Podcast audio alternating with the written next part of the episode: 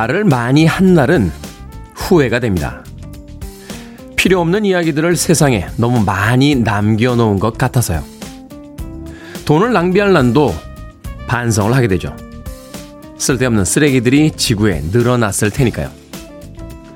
적게 먹고 말을 줄이고 만남을 조심하고 생각이 단순해지는 날은 언제쯤일까요? 금요일의 아침, 이번 주말에는 홀로 조용히 늦잠과 산책으로 보내보겠다고 생각해 봅니다. 4월 29일 금요일 김태현의 프리웨이 시작합니다. 서울은 비가 내리고 있습니다. 비 오는 금요일에 지풍화 밴드의 음악으로 시작했습니다. Wind and Fire의 Let's Groove 듣고 왔습니다.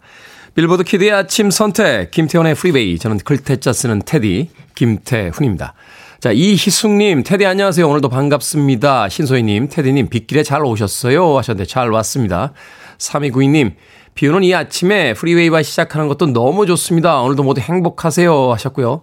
K122774673님, 테디 안녕하세요. 비 내리는 금요일입니다. 기온이 좀 내려갔어도 옷 입는데 신경 써야 할 것 같습니다. 자, 오늘도 화이팅입니다. 라고 하셨는데 오늘 금요일입니다. 옷 신경 써서 입으시고 멋지게 입고 출근하시길 바라겠습니다. 박은영님, 테디다, 테디. 오랜만에 왔어요. 여전히 멋있군요. 하셨는데, 여전히 멋있는 건 아니고요. 어제보다 훨씬 더 멋있습니다. 자, 김보우님. 이번 주말엔 무건 수행으로 몸과 마음을 비우는 시간이 되시길요 하셨는데 되겠습니까? 금요일, 토요일, 일요일 계속해서 사람들 만날 약속인데 무건 수행이라뇨. 하나님이 저에게 재능을 주셨으니 이 재능을 마음껏 쓰고 어, 다음 생으로 가도록 하겠습니다. 김보훈님. 자, 금요일의 아침 경쾌하게 시작했습니다. 청취자분들 참여 기다립니다. 문자번호 샵 1061, 짧은 문자 50원, 긴 문자 100원, 콩으로는 무료입니다. 유튜브로도 참여하실 수 있습니다. 여러분은 지금 KBS 2라디오 김태현의 프리웨이 함께하고 계십니다. KBS 2라디오 yeah, 김태현의 프리웨이 Love is in your eyes and someone's gonna love you tonight now.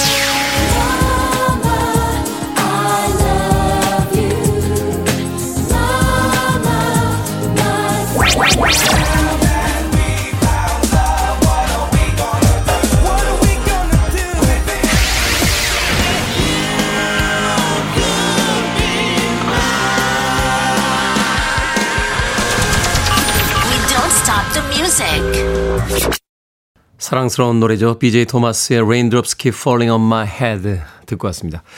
영화 내일을 향해 쏴라.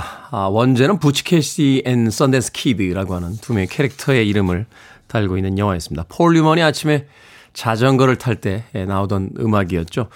이 극중의 주인공 중에 하나인 로버트 레드포드의 이름이 썬댄스 키드였는데요. 그 극중의 이름을 따다가 로버트 레드포드가 인디 영화제를 만든 아, 것이 있습니다. 그것이 바로 이제 썬댄스 영화제라고 하는 영화제였죠.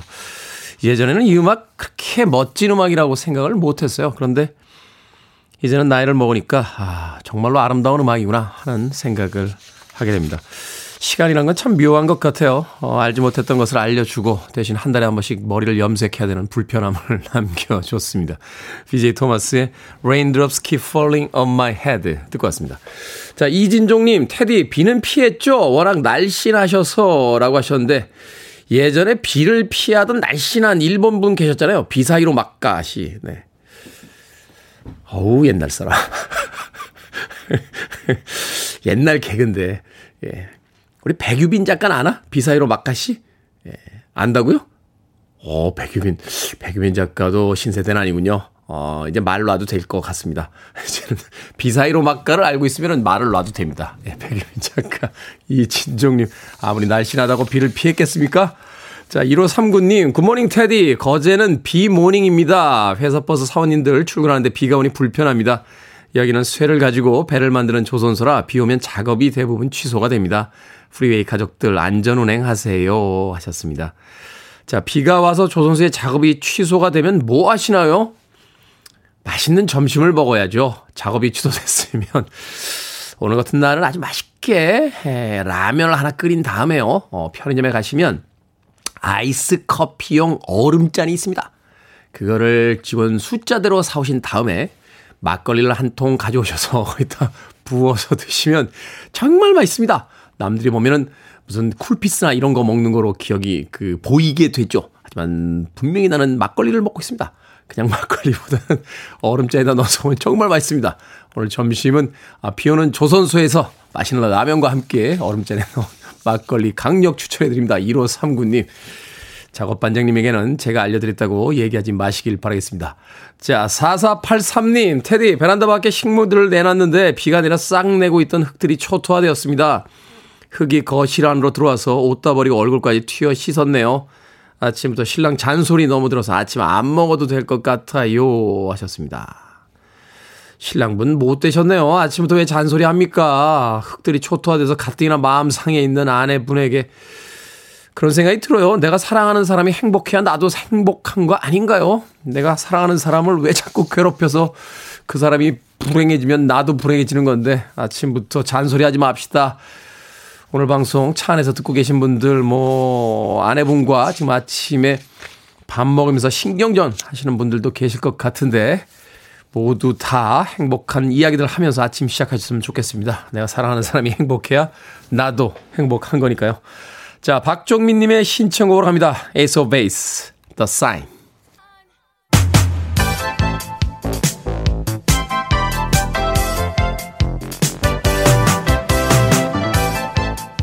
이 시각 뉴스를 깔끔하게 정리해 드립니다. 뉴스 브리핑 캔디 전혜연 시사평론가와 함께합니다. 안녕하세요. 안녕하세요. 캔디 전혜연입니다. 검찰의 수사 기소권 분리 법안 관련 공방이 국민투표 논란으로 번지고 있습니다.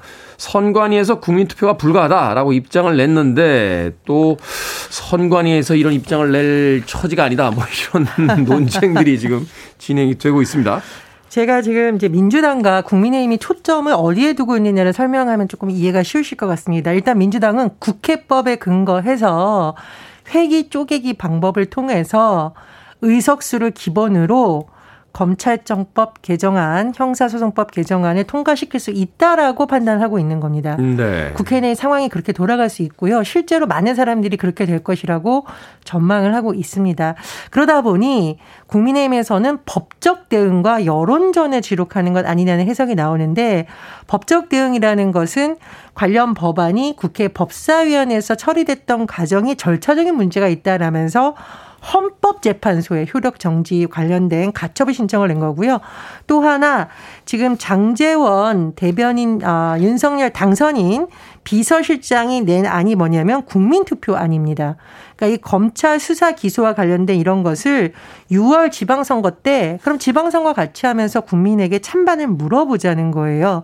자, 그런데 상황이 왜 복잡하냐면 언론에서 선관위에 물어봤다는 거죠. 6월 지방선거 때 이 검찰 관련 법안을 놓고 찬반 투표, 국민 투표하는 게 가능한가요? 물었더니 선관위에서 불가능하다 이렇게 해석을 내렸습니다. 왜냐하면 이 국민투표법이 7년째 지금 효력이 상실됐어요. 음. 헌법재판소의 불합치 결정으로. 그러면 거기에 내용을 보완하는 법이 개정이 되어야 뭔가 선관위가 그것을 근거로 투표에 대한 어떤 절차를 진행할 수 있는데 법이 개정이 아직까지 안 됐기 때문에 우리로서는 이 규정이 없는 법을 어떻게 적용할 방법이 없다라는 게 선관위 입장으로 해석이 됩니다. 그랬더니 장재원 당선인 비서실장이 선관위에 이런 거 월권 아니냐라고 했고 네. 국민의힘 일각에서 어, 당선인의 뜻에 맞춰가지고 우리는 이것을 국민투표에 붙일 수도 있다라는 주장이 또 나오고 있는 것으로 전해지고 있습니다.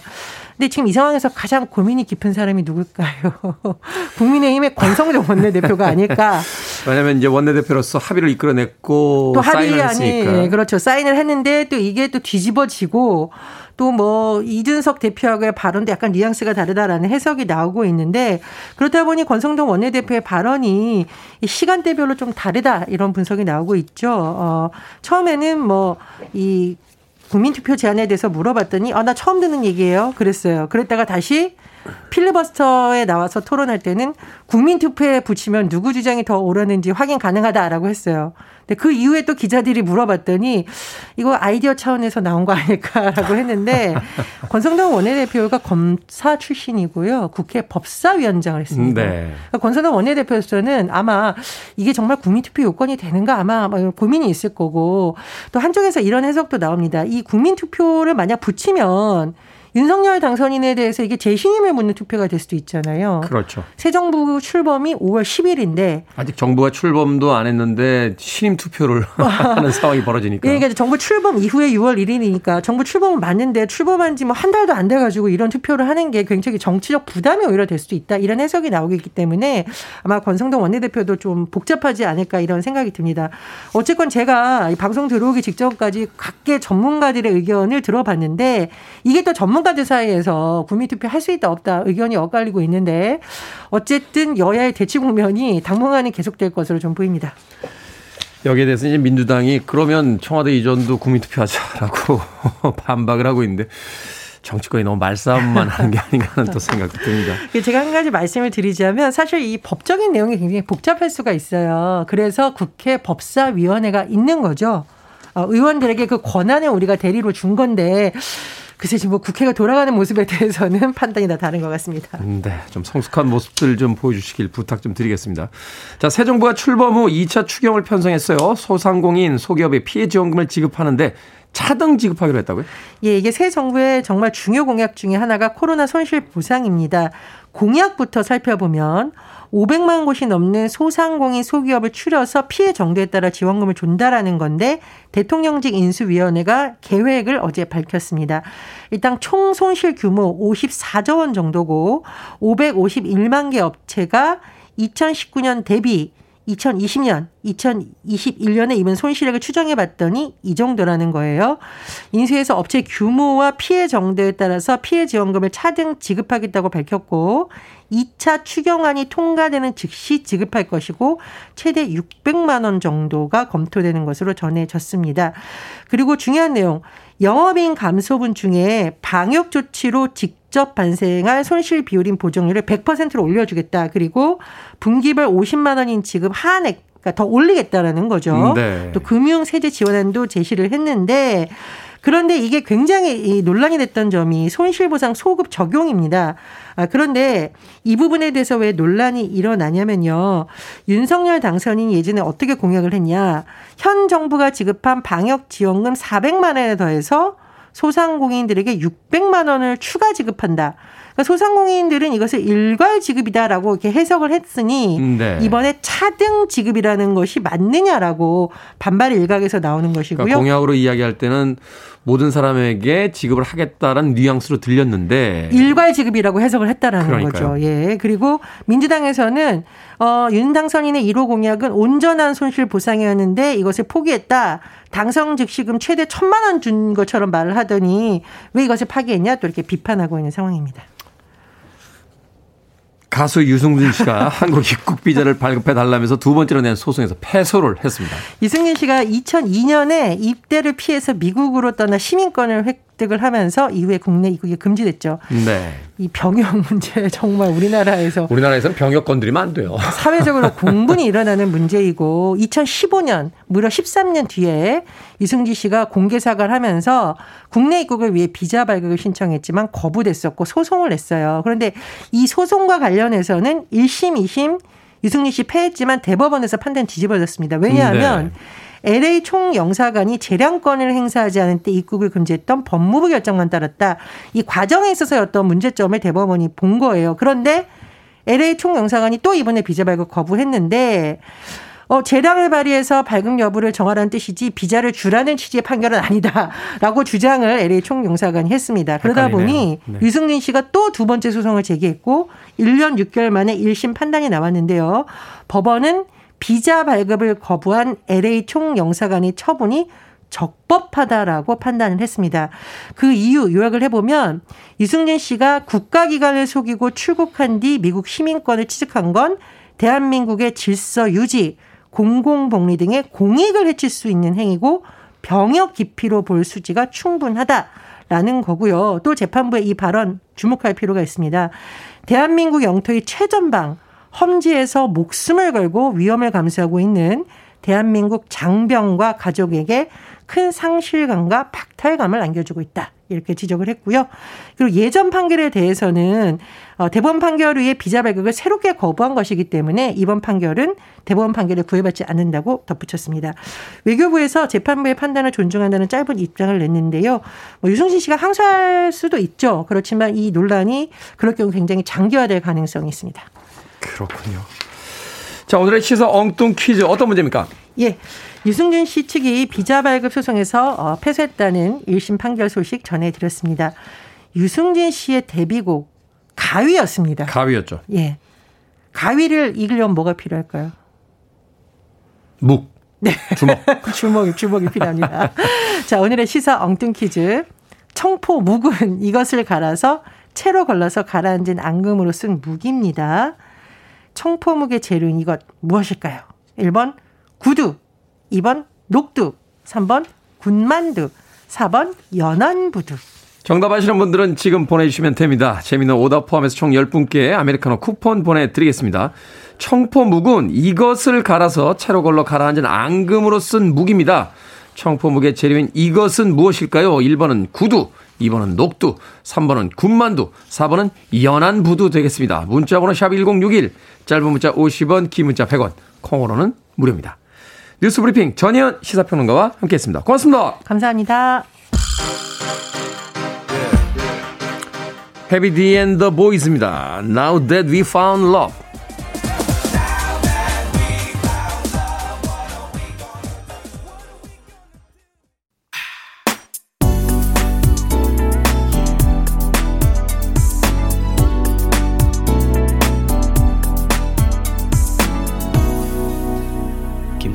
Freeway. 지노 바넬리의 버전으로 많이 알려진 곡이었죠. 하지만 오늘은 안젤라 보필의 버전으로 I Just Wanna Stop 듣고 왔습니다.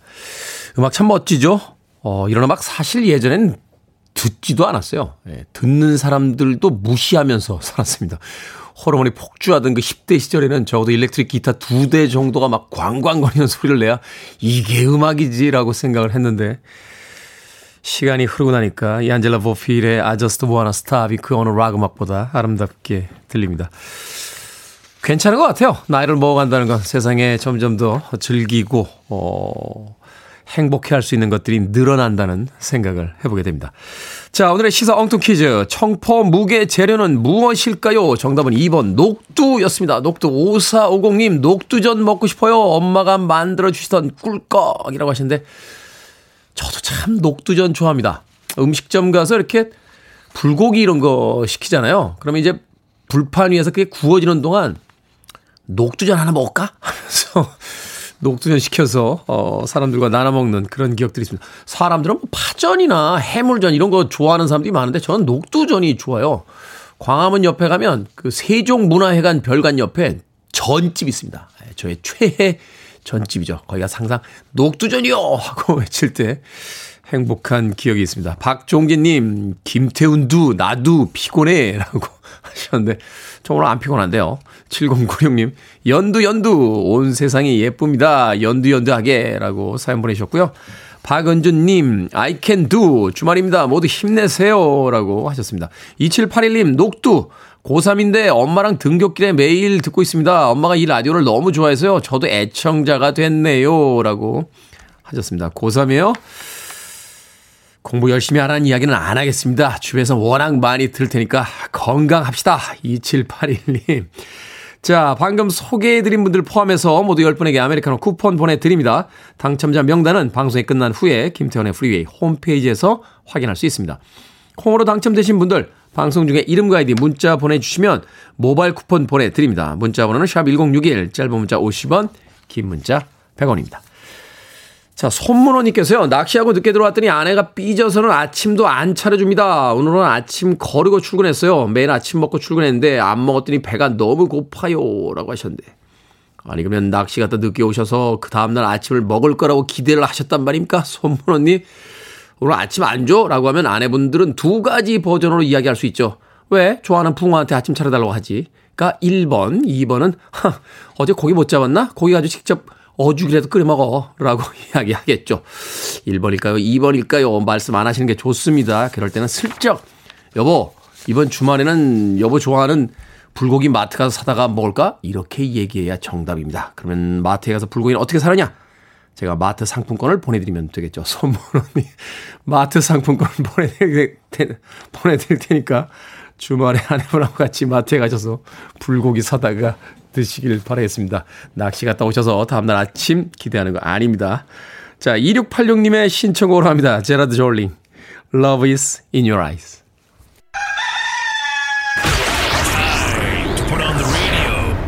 김태훈의 프리웨이 you ready?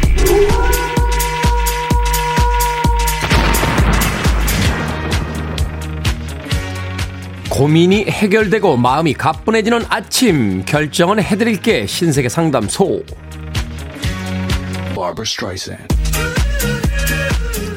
베링베링 라일락님 내일 모레 월급날이라 나한테 수고했다고 선물을 하고 싶습니다. 무선 이어폰을 살까요? 아니면 운동화를 살까요? 운동화. 이런 말이 있죠. 좋은 신발이 좋은 곳으로 데려다 준다. 수고하셨으니까 새 운동화 신고 좋은 곳에 다녀오세요.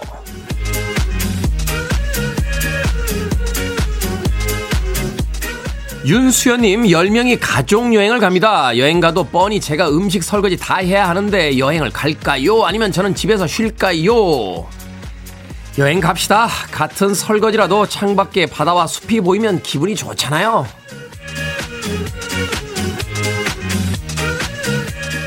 2131님, 매일 하는 고민인데 20분 일찍 일어나서 여유있게 출근을 할까요? 아니면 20분 더 자고 출근 시간에 딱 맞게 갈까요? 20분 더 주무시고요. 출근 시간 딱 맞게 갑시다. 20분 일찍 일어나서 여유있게 출근하신다고요? 그렇게 안 돼요.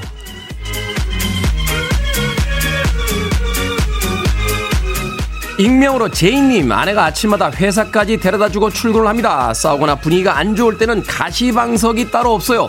힘들지만 대중교통을 이용할까요? 아니면 마음은 불편해도 몸이 편하니까 아내 차를 이용할까요?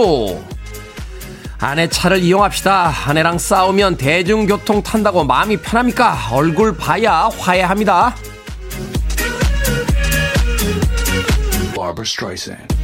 방금 소개해드린 네 분에게 선물도 보내드립니다. 결정하기 힘든 고민들, 저에게 맡기고 싶은 고민들 계속해서 보내주세요. 문자번호 샵 1061, 짧은 문자 50원, 긴 문자 100원, 콩은 무료입니다.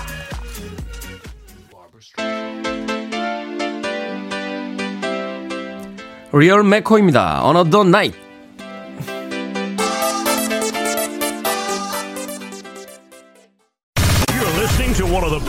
Radio stations around. You're listening to 김태훈의 Freeway.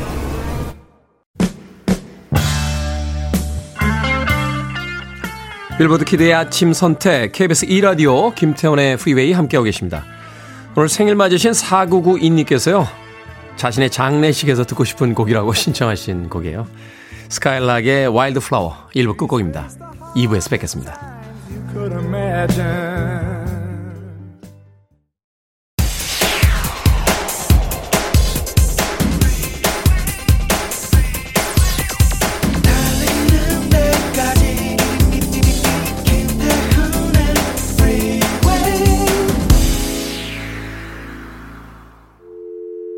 I need your arms around me. I need to feel your touch.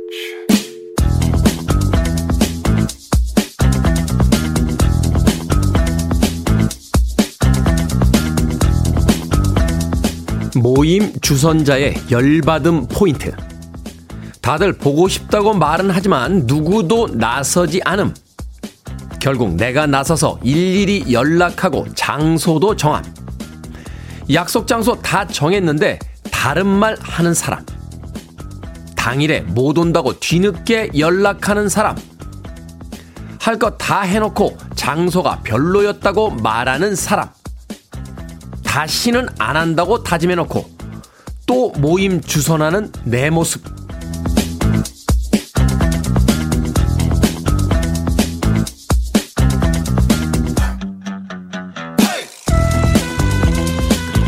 뭐든 읽어주는 남자. 오늘은 모임 주선자의 열받은 포인트를 읽어드렸습니다. 야, 이번엔 진짜 한번 보자. 밥 한번 먹어야지. 이런 인사를 몇 차례 주고받다 보면 총대를 매는 사람이 나오기 마련이죠. 모두의 동선을 고려하고 사전 조사까지 해서 기껏 장소와 메뉴를 골라 놓으면 갑자기 못 나온다. 거기 음식이 별로더라. 입으로만 움직이는 사람들 꼭 있습니다. 함께 해야 할 일을 한 명이 나서 처리해주면 평가 대신에 고마워 라고 한마디 해주는 게 어떨까요? 그 한마디 말이 바로 그 사람을 행복하게 만들어주니까요.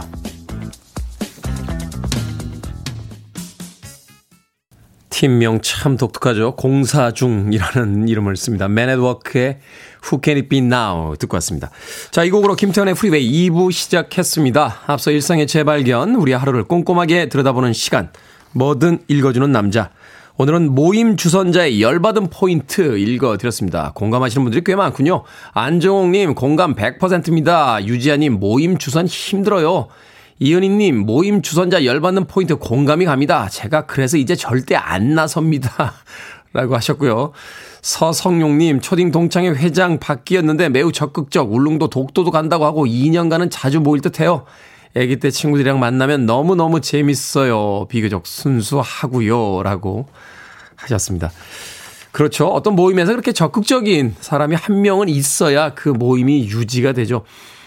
저도 친한 고등학교 동창들이 있는데 1년에 한 두 번, 세 번 정도 모입니다. 근데 고등학교 때는 참 친했었는데 이제 나이를 먹고 나니까 살아가는 방식도 다르고 뭐 정치적인 이념도 좀 다르고 재테크가 또 달라요. 그러다 보니까 누구는 주식해야 된다, 누구는 부동산 해야 된다, 누구는 그냥 저축이나 해라, 막 이러면서 싸웁니다. 그러다 보면 야 1년에 여러 번 만나는 건 아닌 것 같다. 연말에나 한번 보자 이러면서 헤어질 때가 있는데 그럼에도 불구하고 그 모임을 가만히 생각을 해보면 꼭 모임을 주선하고 장소를 섭외하는 친구가 한 명 있습니다. 언젠가 그런 생각이 들더라고요. 그 친구가 있기 때문에 그 오래된 친구들이 그래도 얼굴을 보고 다시 만나고 있는 게 아닐까. 그 주선자가 없었다라면 몇 년 동안 얼굴도 안 본 채 사실은 이제 생활이 바뀌고 어, 생각이 달라지면 다른 친구들이 생기게 되잖아요. 그러면 예전 친구들을 못 볼 때가 많은데 그래도 모임을 주선하는 그 친구가 있기 때문에 그 친구들과 지금도 1년에 몇 번이라도 만나서 얼굴을 보는 게 아닐까 하는 생각을 했던 기억이 납니다. 그 친구에게 다시 한번 고맙다는 인사 저도 전하고 싶네요. 자, 뭐든 읽어주는 남자, 여러분 주변에 의미 있는 문구라면 뭐든지 읽어드립니다. 김태현의 프리웨이 검색하고 들어오셔서요. 홈페이지 게시판 사용하시면 됩니다. 말머리 뭐든 달아서 문자로도 참여가 가능하고요. 문자 번호는 샵1061 짧은 문자는 50원, 긴 문자는 100원, 콩으로는 무료입니다. 채택되신 분들에게 촉촉한 카스테라와 아메리카노 두 잔 모바일 쿠폰 보내드리겠습니다.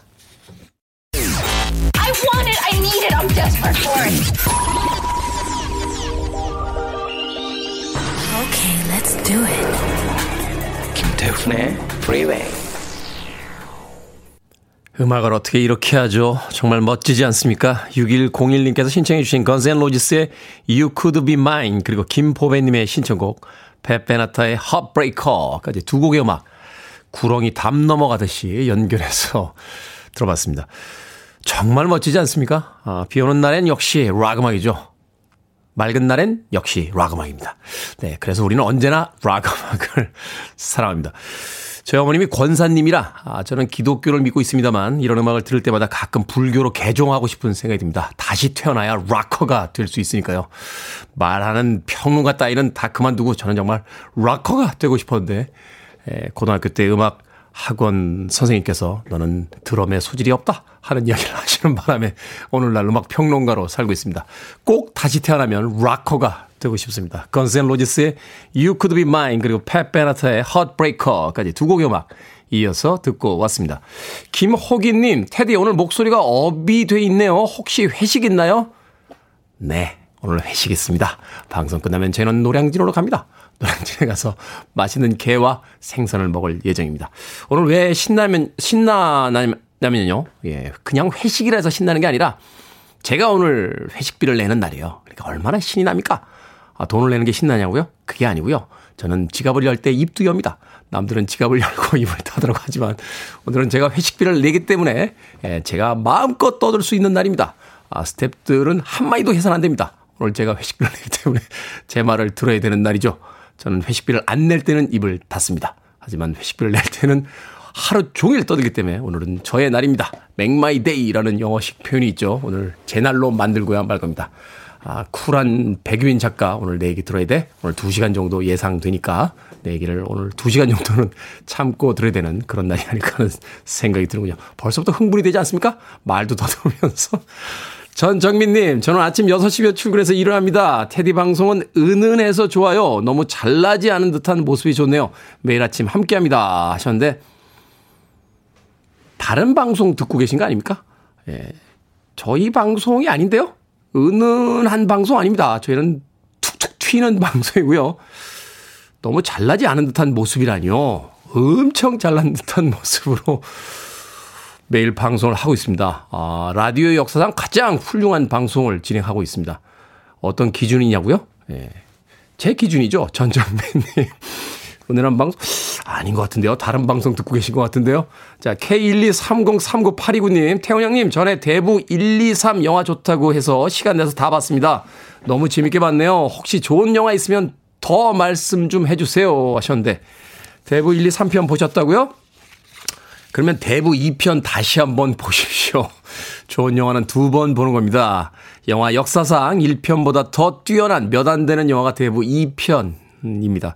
대부 1, 2, 3편 보셨다는데 2편 한번 더 보시면 좋을 것 같습니다. K123039829님. 자, 신원주님과 한동호님의 신청으로 갑니다. The Cars Drive.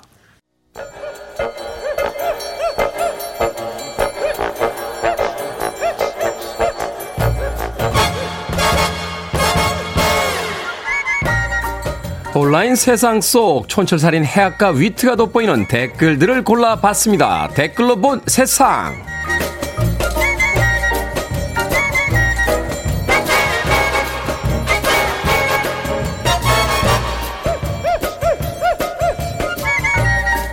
첫 번째 댓글로 본 세상 사회적 거리두기가 전면 해제되면서 마스크 착용 의무 해제 논의도 시작이 됐습니다.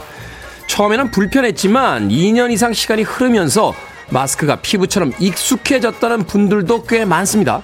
감기도 예방하고 미세먼지도 막아준다면서 앞으로도 마스크를 쓰겠다는 분들이 많은데요. 여기에 달린 댓글들입니다. 탱크님, 입모양을 가리니까요. 표정 관리가 잘 돼서 너무 좋습니다. 처세술에 유용해요. 지지님, 비염 때문에 콧물이 나는데 콧물 흘리고 있어도 마스크 때문에 안 보여서 너무 좋더라고요. 저도 마스크 착용 의무 해제돼도 계속 쓰려고요. 전 연예인이잖아요. 두 번째 댓글로 본 세상. 최근 영미권에서 새로운 SNS 앱이 인기라고 합니다. 하루에 한 번 알림이 울리면 2분 안에 자신의 현재 상황을 찍어 공유해야 한다는데요. 미리 준비한 사진을 올릴 수도 없고 보정이나 편집 기능도 없어서 날 것 그대로의 일상만을 공유할 수 있다는군요. 여기에 달린 댓글들입니다. 돈고리잼님, 완벽함에 대한 강박을 내려놓을 수 있겠네요. 눈덩이 굴러가요님, 화장실 갔을 때 알림이 울리면 어떡하죠? 화장실 자주 가는 사람들은 깔면 안 되겠네요. 저는 가끔 진짜 사람들이 이해가 안 될 때가 있습니다. 억지로 학교 다니던 초중고 다 졸업했는데 뭘 또 강제로 해야 하는 거죠?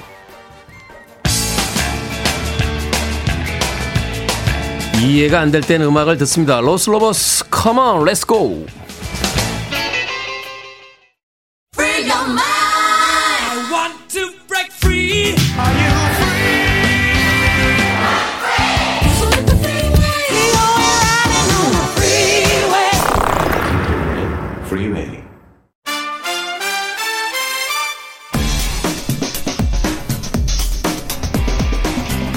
이번 주말 볼만한 영화 한 편을 소개해드립니다. 신의 한수 오늘도 허나몽 영화평론가 이제 영화 전문 기자와 함께합니다. 어서 오세요. 안녕하세요. 안녕하세요. 자 오늘은 영화 4월 13일에 개봉한 마림 씨를 부탁해입니다. 먼저 두 분의 평점부터 듣고 시작합니다. 네, 저희 마림 씨를 부탁해 평점은요.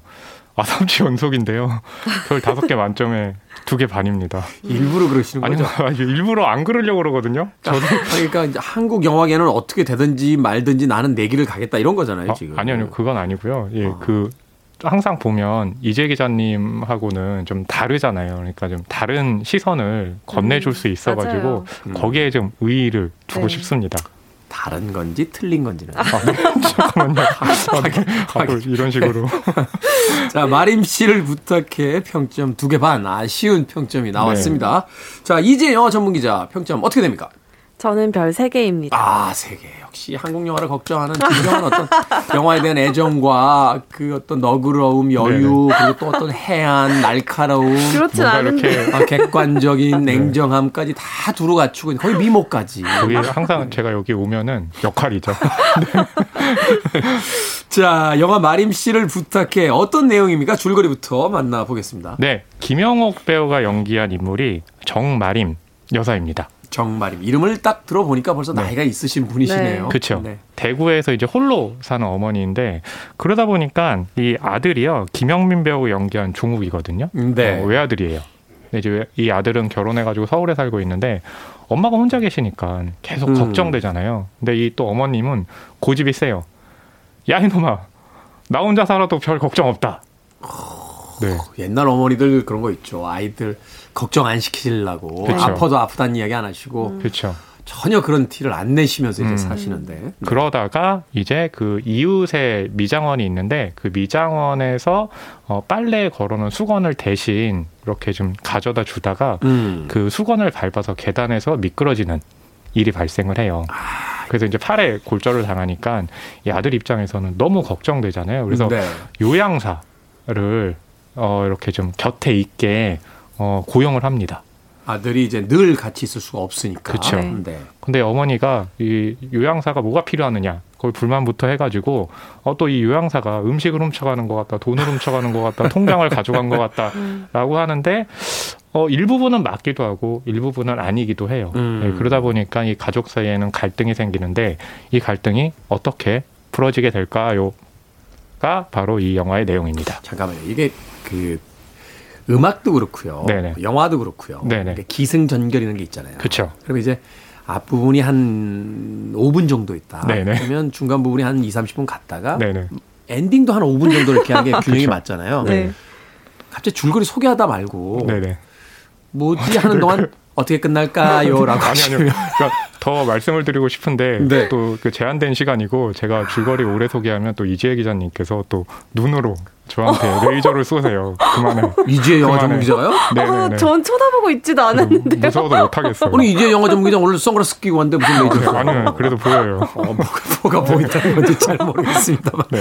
하여튼 아 그러니까 결국 이제 그 나이든 엄마와 그 아이 그러니까 말하자면 아들이죠 아들 음. 그쵸. 가족과 그 관계 속에 대해 가족에 대한 이야기 뭐 엄마에 대한 이야기 삶에 대한 이야기가 이제 음. 펼쳐지는 내용이다 이렇게 네. 볼수 있을 것 같은데 근데 이 영화에 대한 관객평을 보니까 네. 아, 모든 캐릭터가 공감된다 이런 음. 관객평이 있더라고요 네. 이게 어떤 이유 때문일까요? 일단 가족의 이야기이기도 하고 여기에는 또 혼자 사는 어머니도 있지만 어머니를 보살피고 싶어 하지만 또 어머니랑 막상 마주하면 싸우게 되는 아들도 있고요. 음. 네. 또 그리고 그걸 지켜봐야 하는 며느리 그리고 또 어머니를 대신해서 돌보는 요양보호사의 이야기 모두 다 음. 되게 중요한 줄기이거든요. 그렇죠. 그러니까 어느 쪽에도 다 이제 공감의 여지가 있는 캐릭터들이고 저는 저도 영화를 보면서 이 관객평에 굉장히 공감을 많이 했던 게 아, 최근에 영화를 보면서 이렇게 영화의 요소 요소가 내 이야기였던 적이 있나? 라는 음. 그런 공감이 들 정도로 정말 저한테는 굉장히 가까이 다가온 음. 영화였거든요. 네. 어, 영화에서 보면 아들이 어머니 혼자 사니까 위험하니까 이제 집에 홈캠을 홈캠. 설치하고 또 이제 많이 하시더라고요. 어. 네, 저도 얼마 전에 이제 설치를 했는데 여기에 또 요양 보호사를 이제 고용을 하려면 이게 굉장히 비용이 많이 되다 보니까 그렇죠. 나라에서 요양 등급을 받아서 지원을 받는 제도가 있거든요. 그래서 이 요양 등급을 받으려면 이제 면접을 봐야 해요. 나라에서 아. 이제 사람이 나와서 면접을 보는데 이 면접을 받는 이 과정이 굉장히 우 퍼요. 예, 음. 요양 요양 등급을 높게 받아야지 지원금을 많이 받기 때문에 이제 아 자식들은 어머님한테 어머님 아무것도 모른다고 하세요. 대답도 잘 못하고 아픈 척 하세요. 이런 식으로 얘기하고 그 당사자 입장에서 굉장히 기분 안 좋고 네. 자존심 상할 것 같은데. 네, 어머님은 또 자존심이 상하니까 그러고 싶지 않고 근데 또 자식들한테 부담 주기 싫고 이런 여러 가지 감정들이 얽히는데 음. 그게 여기 이 영화에 딱 나오거든요. 그래서 네. 영화를 보시는 분들은 그걸 경험하지 않으신 분들은 좀 과장됐다라고 생각하실 수도 있는데 전혀 과장이 하나도 없고요. 아. 아마 지금 이제 고령화 사회를 맞아서 내 이야기가 될 수 있고 내 부모의 이야기가 될 수도 있고 내 자식의 이야기가 될 수도 있기 때문에 많은 분들이 공감하셨을 것 같아요. 나이 들어간다는 것에 대해서 저도 사실 뭐 나이가 그렇게 많은 건 아닙니다만 확실히 과거와 달라졌거든요. 네. 어, 네. 눈이 안 보이기 아니 사실 저희 셋이 있을 때는 네. 거의 아버지 같은 존재시잖아요. 네. 존경하는 아버지 같은 느낌이거든요. 저도 저도 사실 아버지 같은 느낌의 네. 임진모 선배가 있죠. 네, 존경의 의미를 담아서 말씀드리는 거니까 욱하시지 마시고요. 네. 네, 저는 이제 이재 기자님께서 그런 소소한 일상 같은 걸 말씀해 주시고 이렇게 네. 좀 공감 가는 면이 많다에 대해서 동의를 하지만 저는 영화가요 그런 거를 공감하게 만들면서도 사실은 새로운 시각을 좀 줘야 된다고 보는 편이에요. 음, 우리가 발견하지 못했던 그쵸. 무엇인가를. 근데 전 이 영화를 보면서 불편했던 게 뭐냐면 가령 TV에서 이제 보험 광고 할 때 이 보험 광고 많은 사람들을 모집을 하려고 굉장히 공포심을 자극을 하잖아요. 일상의 공포를 공포 마케팅을 그렇죠. 하죠. 그렇죠. 어. 그러니까 이 영화가 이제 그 보여주는 주된 정서라는 게 그런 공포심이거든요. 그러니까 아들 입장에서 어머니가 이렇게 좀 잘 살 수 있을까 당연히 걱정할 수 있죠. 근데 실제로 이 영화가 그 사례로 드는 것이 어머니 주변에서 어머니들이 나이가 많잖아요. 그러니까 물건을 팔려고 그러고 어떻게 해서 좀 뭔가 생각이 예전 같지 않으니까 그걸 가지고 이용해 먹으려 하고 그런 그 계속 일종의 이 의심 가는 정황들을 음. 계속해서 제기를 해요. 그럼 이렇게 보고 있으면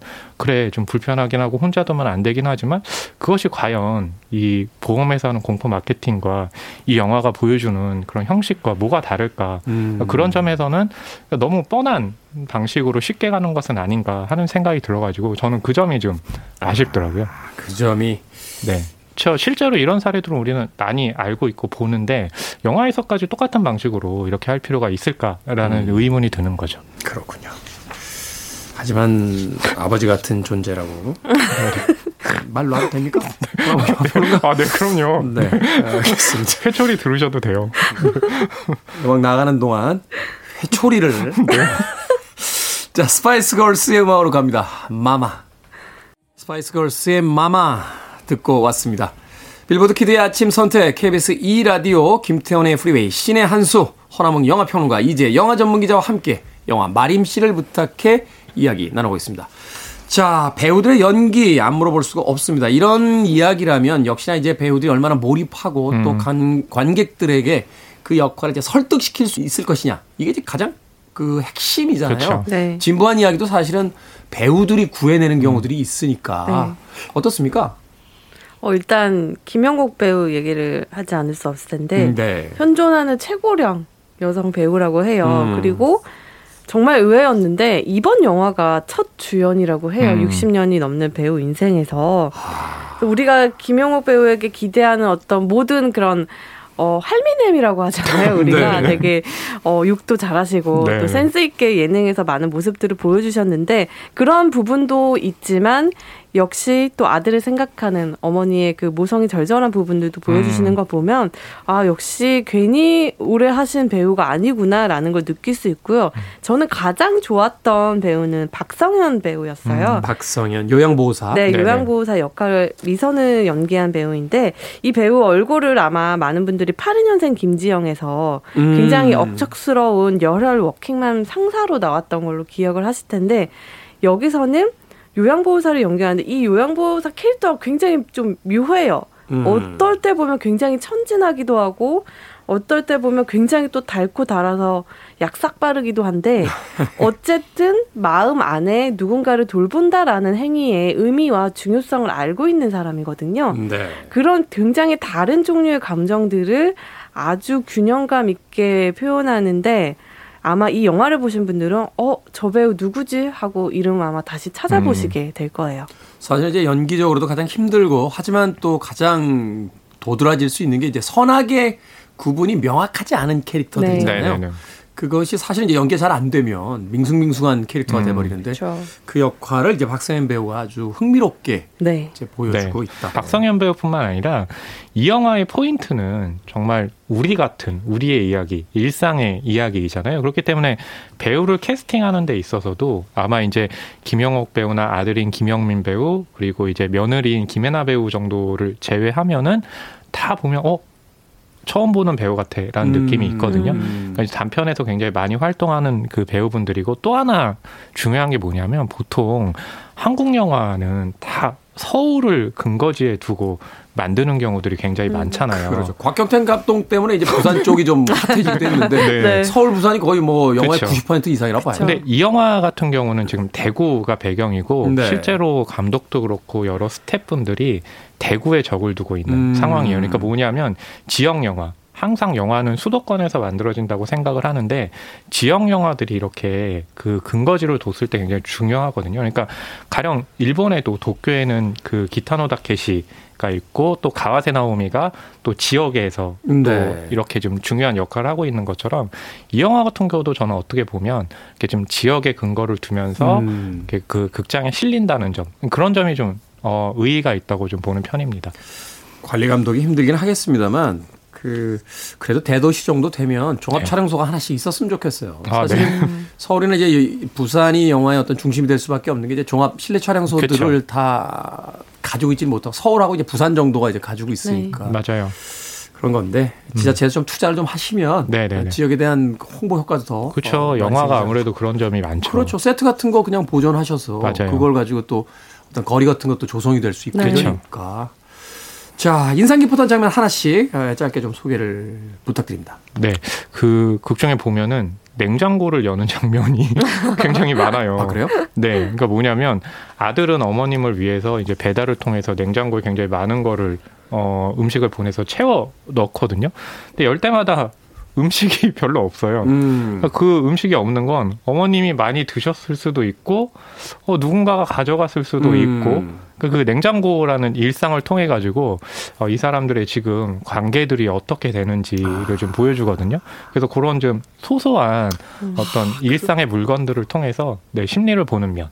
그 이야기 참 인상적이네요. 네. 그 저도 저희 하나 할머니가 네네. 돌아가시기 전에 한 3년 정도 이렇게 거동이 좀 힘드셨어요. 근데 이제 음. 집에서는 다니실 수 있는데. 하체를 쓰시기가 쉽지가 않으니까 일 갔다 와서 이렇게 냉장고를 열어보면 네네. 집에 계시니까 이제 맛있는 음. 걸 먹고 싶어 하시잖아요. 그쵸. 과일 같은 걸 사다 놓으면 이렇게 비어요. 음. 그럼 또 이제 또 사다 채우고 사다 채우고 했는데 돌아가시기 직전이 되니까 네네. 입맛이 떨어지시면서 그걸 못 아. 드시는 거예요. 그러니까 제가 사실은 그때는 잘 몰랐는데 지나고 네네. 나서 보니 그 냉장고가 그 할머니의 어떤 상태, 아, 그렇죠. 건강에 대한 것 이런 것들을 이제 다 보여주고 있었다는 생각이 맞아요. 들더라고요. 그렇죠. 네. 그러니까 그런 디테일들을 음. 영화 속에서 이제 보여주고 있다. 드디어 저에게 이렇게 좀 애정어린 아니 전혀 시선을 다른 얘기, 보내주신 전혀 거군요. 다른 얘기인데 그냥 허나무 영화 평론가 이야기에 제가 이제 아이디어를 떠올린 거예요. 아니 저에게 아니, 동의하신 전혀 거예요. 두 얘기가 완전히 달라요. 보기 아? 좋습니다.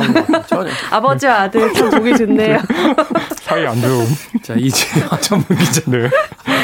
저는 이 영화 안에서 요양보호사와 이 할머니의 자녀들이 이제 갈등이 극단으로 치닫는 순간이 나와요. 네. 여기서 이, 이 요양보호사가 이렇게 얘기하거든요. 월 150 받고 너네 너네 부모 모실 수 있냐고 이렇게 막 이렇게 항변을 하는데 그 말인즉슨 결국 자식이 모실 수 없는 상황이잖아요. 거리도 떨어져 있고 함께 산다고 하더라도 생업이 있기 때문에 네. 24시간 붙어 있을 수 없는데 이러한 어떤 대리 효도의 시대적인 그 걸- 느낌을 이 장면에서 확 살아나거든요. 음. 그리고 이 요양보호사가 어 너 부 너 니네 부모 모실 수 있냐 라고 이렇게 항변하는 데에 저도 역으로 저 자신에게 되묻게 되더라고요. 음. 나라면 어떻게 할 수 있을까? 음. 이 장면이 가지는 울림이 저에게는 컸습니다. 자두 분의 한 줄 평 듣도록 하겠습니다. 네, 저의 한 줄 평은요. 선한 의도가 항상 좋은 결과로 나오는 것은 아니다. 음. 네, 아마 이 영화는 이제 만들 때 그렇게 좀 좋은 의도, 그러니까 이 시대의 어떤 그 부모 자식 간의 관계를 좀 물어본 것 같은데 저에게는 결과는 썩 그 좋지 음. 않았다라는 느낌이어서 예, 이렇게 한 줄 평을 잡았습니다. 좋은 소재가 훌륭한 영화를 네. 완성하는 건 아니다. 음. 저는 대리 효도 시대의 자화상이라고 하겠습니다. 대리 효도 시대. 네. 돈이 효도가 되는, 대리 효도가 되는. 네. 제가 잘하겠습니다. 더 잘하겠습니다. 그러네요. 생각해보니까 제가 아이가 없었는데 이 기회에 허나몽 영화평론가를 입양을 하든지. 자, 오늘은 영화 말임씨를 부탁해 신의 한수 허나몽 영화평론가 이제 영화 전문 기자와 이야기 나눠봤습니다. 고맙습니다. 감사합니다. 감사합니다. 용돈 많이 주셔야 돼요. 일하는 당신이 행복하고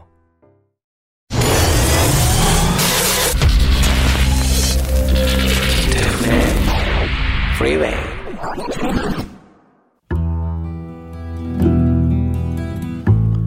KBS 2라디오 김태훈의 프리웨이 오늘 방송 여기까지입니다. 오늘 끝곡은 강정림님 그리고 김지연님 콩깍지님께서 신청하신 곡이에요. 크리스토퍼 흐의 The Girl with April in Her Eyes 준비했습니다. 편안한 하루 보내십시오. 저는 내일 아침 7시에 돌아오겠습니다. 고맙습니다. spring had